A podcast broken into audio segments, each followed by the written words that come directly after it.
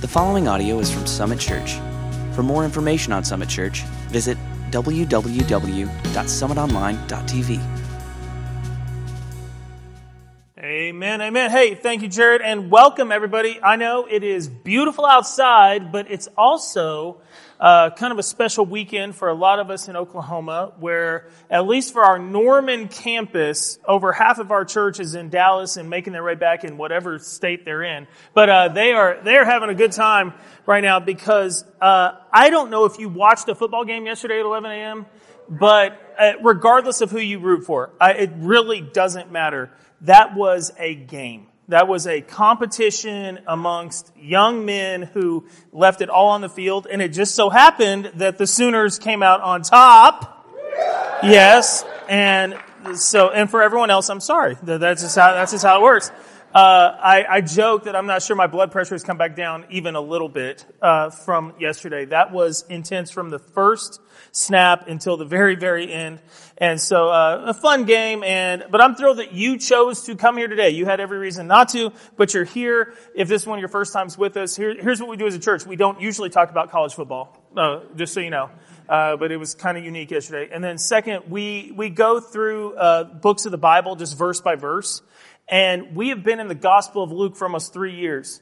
And we have three talks remaining in the Gospel of Luke. And since well over half of our Norman campus is not going to be here this week, I chose to take a pause this week, talk about something that I think honestly impacts all of us, especially those who are a part of the American church. So I, will get into that in a moment as to why I mean that. But we're going to take a pause from the Gospel of Luke just one week. We'll jump right back in next week. And once again, only three talks left in what's taken us three years to complete. So we're, we're getting really, really close to the end.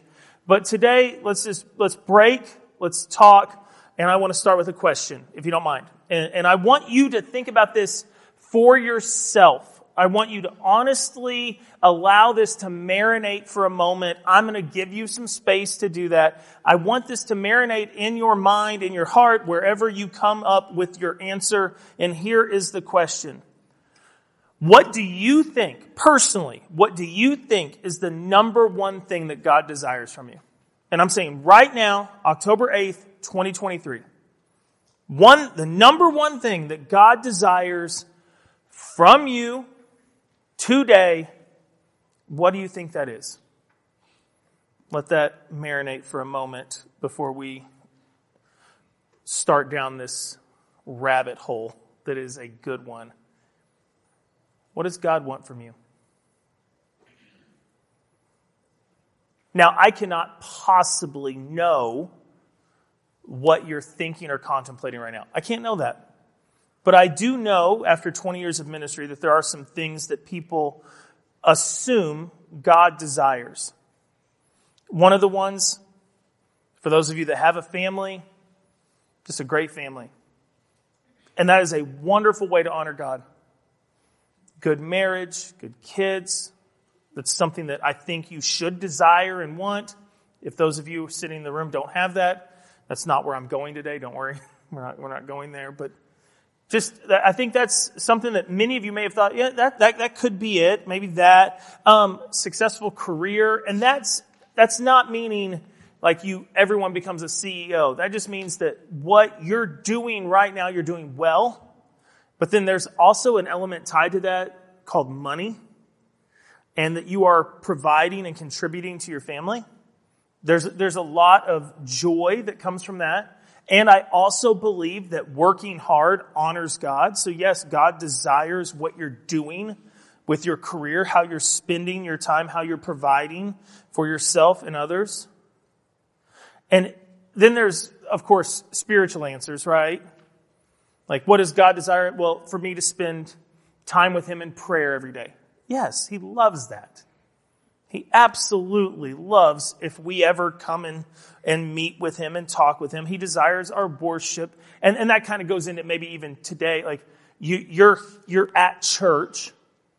And so maybe, I, I don't think anyone probably thought this. What is the one thing that God desires from me right now? And I don't think anyone probably went, well, for me to be right here today. But you showed up today.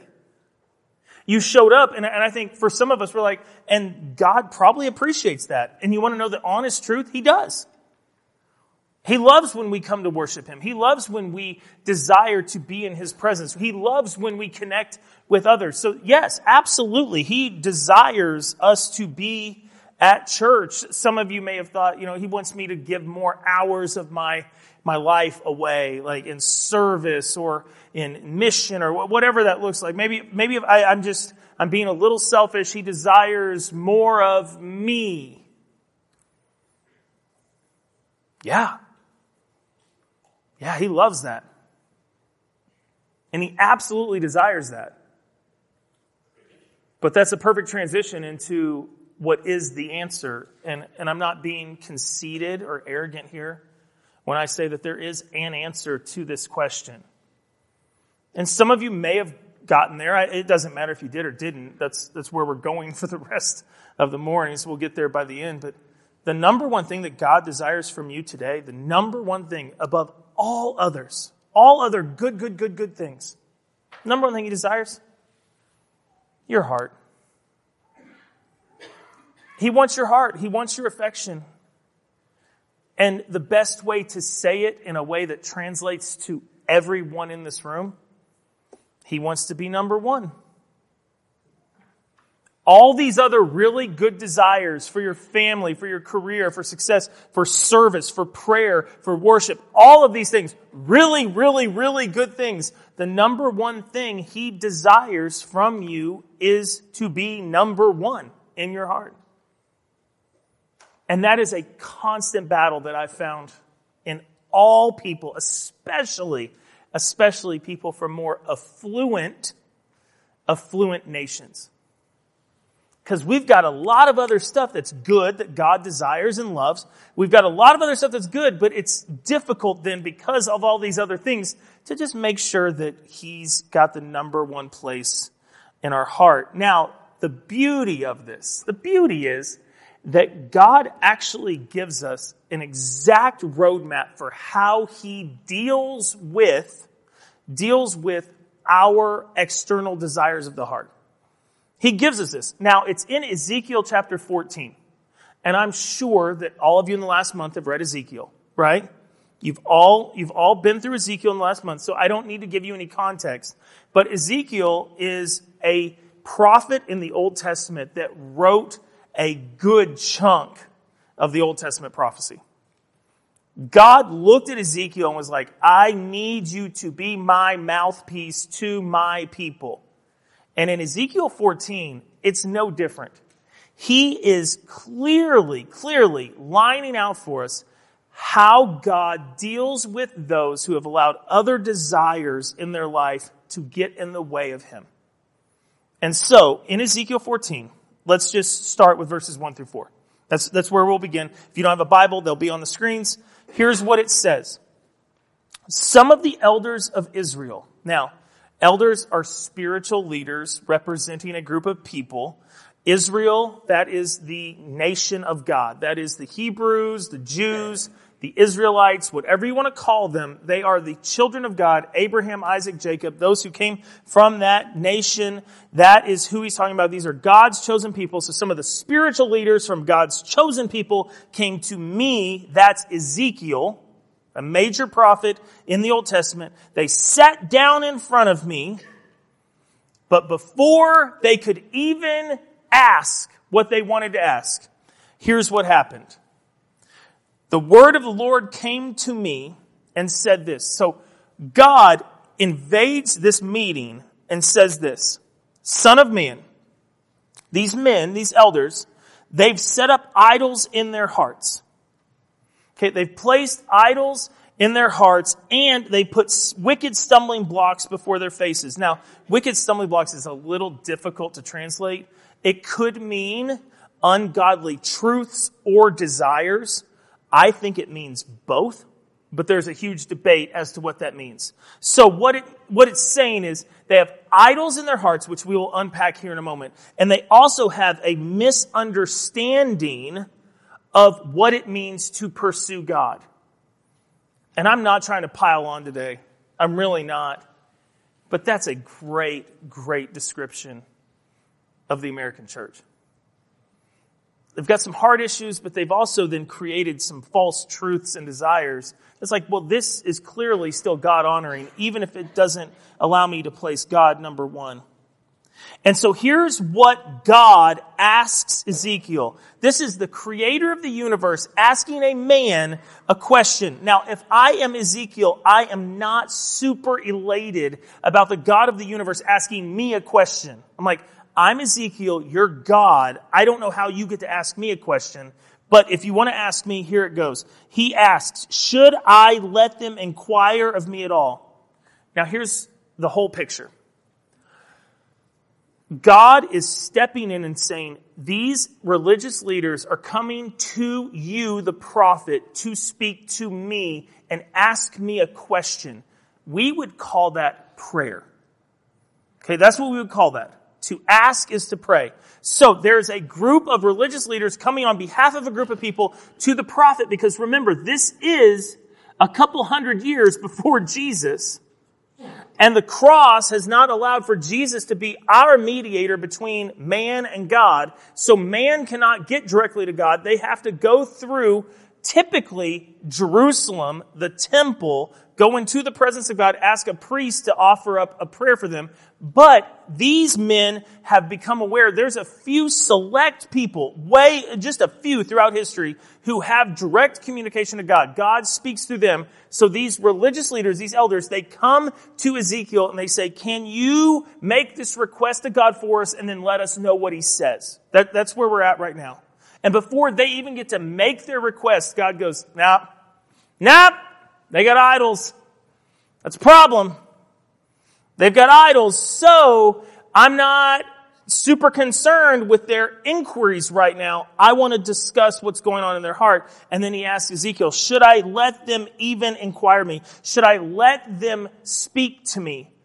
Before Ezekiel had to answer, this is God being graceful. Look what happens next. Therefore, God says to them, Speak to them and tell them this. This is what the sovereign Lord says. When an Israelite, when a child of God, sets up idols in his heart or puts a wicked stumbling block before his face and then goes to a prophet, instead of speaking through the prophet, I, the Lord, will answer that person myself in keeping with his great idolatry. Now that's super small, but it's super important. Here's what the God of the universe chooses to do when someone who is supposed to, supposed to desire him, number one. Now, if that's not you, if you're sitting here today going like, I just got invited, I don't know what you're talking about, this is, this is, this is a lot for me. If, if you need some time to figure out, is God and you or you and Jesus, like, is that going to happen? This is a safe place to journey for many, many, many, many weeks, months, years, and do that. But if you're sitting here today going, yeah, I'm, I'm someone who claims Jesus, then I want you to understand what has just been stated here. If you claim to be a follower of God and you have a desire in your heart, you have a desire in your heart, you have an idol in your heart, you have something that allows that to be greater than God. If you go to God and say you just want to ask him like, hey, I got a sick kid. Can, can, we, can we talk about my sick kid? He goes, absolutely we can. I would love to heal your child. Here's the problem. I care more about your heart. So let's talk about your heart first. So when you come to me, you're the one who started the conversation. You came to me and all I really care about at the end of the day is your heart. I want to deal with it first and then we'll talk about your sick child. And you're going, that is a jerk move, right? I intentionally use that example so that anyone in here with kids is like, that's not how God would possibly respond to that. That's, that's exactly how he'd respond to it. Because when a person comes to God with an idol in their heart, God will not give them direction. He will not step into that situation. He will only speak about that idol. Why? Because God desires your heart. Why is it so important? Because that's everything. Idolatry begins with a great desire. We, we don't just all set out to be idolaters. We don't, we don't think, oh, this, is, this would be fun. I'm just going to do some idolatry today. It'll be my, it'll be my Thursday. We don't, we don't set out like that.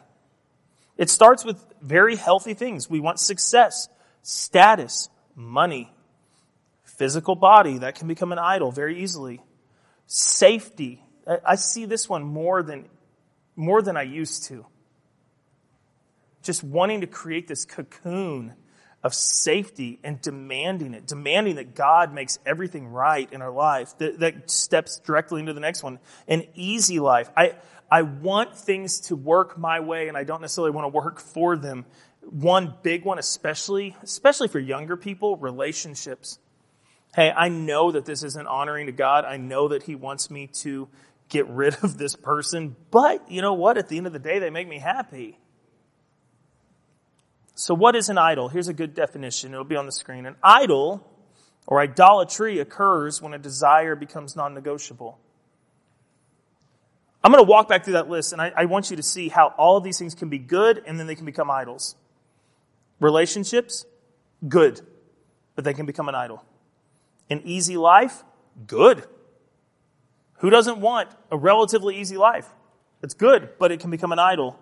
Safety can become an idol. Your image, your body image can become an idol. Money, who Jesus talks about that one a lot. That can easily become an idol. I will do whatever you want, Jesus, as long as I got enough money in the bank account. But if that, if that starts to get a little low, then we're going to start to get a little off. And I'm going to just come to you talking about that because you were supposed to provide that for me. Status, success, all of them. In my opinion, after 20 years of ministry, for adults, I'm saying just the general demographic in this room, the two biggest idols that we struggle with are money and ease. Money and ease. Money produces so much other stuff that kind of encapsulates some of these. It can be seen as the way we measure success. It can be seen as our status. It can produce that easy life. But money, it's, I, God, I will follow you as long as this is there. But then for me, this is just me personally, and I see this in a lot of people. Not everyone, but I see this in a lot of people. Ease. It's, God, I will do whatever you need me to do as long as it fits my schedule. Did that step on any toes? God, you, you, can, you can ask anything of me, but just so you know, it's not going to work for two weeks. Because we got a lot of stuff going on that we're going to do, and I'm going to make sure that my life is easy and my life is done first, and then I'll fit you in. We do this all the time. And I, I want you to hear this. When idolatry rules the heart of a person, Okay, so when we have a desire that's become non-negotiable, it's just, God, it's off limits, we're not going to talk about that. When idolatry rules the heart of a person, they no longer desire an omnipotent, sovereign, loving creator of the universe who gives as he sees fit. We don't want that kind of God. We don't want a God that controls our life. We want to control at least that one area of our life. We don't want an omnipotent, sovereign, loving creator of the universe who gives to us as he sees fit, which, by the way, the Bible says is for our good. We don't want that. Instead, what we want is a divine waiter to fetch the desires of our heart. And when we have an idol set up in our heart, that's exactly how we start to treat God. Excuse me, sir? Sir, I, I need this. Hello? Hello, over here, over here. Um, we, I, I was expecting this minutes ago, and it's not here yet, so I, can you just, can you go ahead and, can you go ahead and make sure that's your top priority? God's not a waiter that bends to our every whim. He's good and loving and kind. And He will give us many things that we desire in our heart but those desires cannot become idols.